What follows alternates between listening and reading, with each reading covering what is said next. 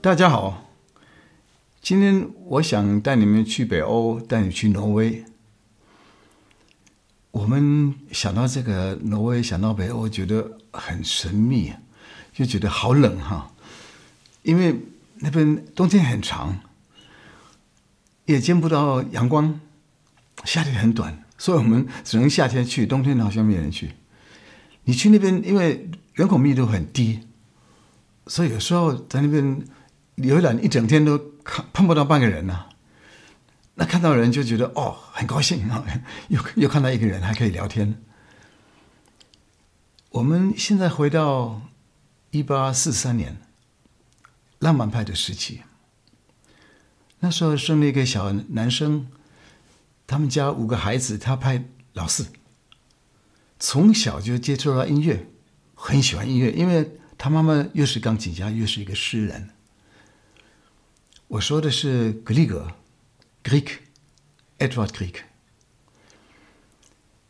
他妈妈六岁的时候就教他钢琴，九岁的时候他自己开始作曲。因为他音乐的教养从小就开始，所以他很陶醉在音乐里面。他妈妈常常请那些音乐家到他们家去表演啊，去呃。去演奏一些钢琴的、一些室内乐的、一些那个歌歌剧的那些音乐。九岁开始写曲，这个在学校觉得很很孤僻，老师跟同学们都取笑他，所以他在学校待的并不愉快。后来，呃，上了。呃，这个高中也是同样的情形，他是成了一个街外人。十五岁，他父母就就派他去德国学习钢琴跟作曲。他在莱普锡学了四年，跟他的老师也不是搞得很愉快，因为他觉得他们教的那个方法都是传统的老一套。不是，不只是钢琴技巧方面，也是作曲方面，所以他没有办法发挥他自己的新的风格。那他就觉得很无奈，为什么都要学这个德国啊、法国什么音乐啊？我们为什么挪威没有自己的音乐？所以他的最主要的念头就是找他能够代表他故乡、能够代表挪威的风格的音乐。所以今天我介介绍几首他的抒情曲、抒情曲。这个抒情曲他总共写了六十六首，很受欢迎，一辈子都写这些曲子，好像当做他的一种写日记的那种感觉。他虽然是浪漫派，他所运用的一些标题，像圆舞曲啊。嗯，小夜曲、夜曲，但是在风格来讲不一样。你说要代表一个国家的音乐，它应该包含着什么东西？尤其挪威，它最大特点就是它的自然环境。自然环境所影响的、影响人的个性，就是。北欧的这种很特别的一个性格，让格里格带我们去挪威认识他的国家，通透过他的音乐，看看这个风格我们能不能接受。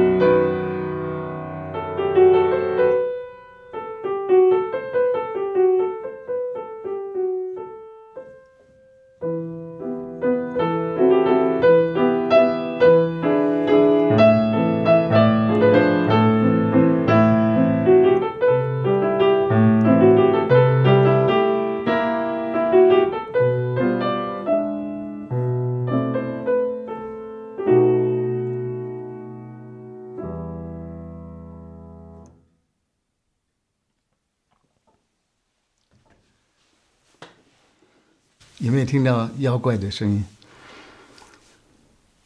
我觉得他的风格就描绘这个大自然是比较粗犷，也比较豪爽。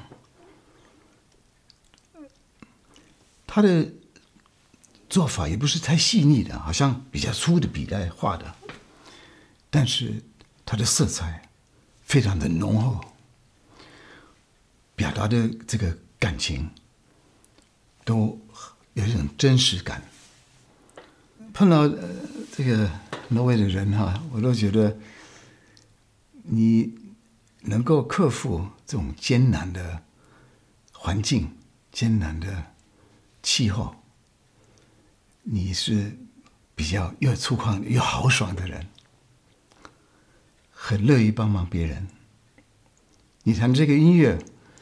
也是一种踏实感，觉得碰到真实的大自然的这个感觉，有一种心胸开阔的那种感觉。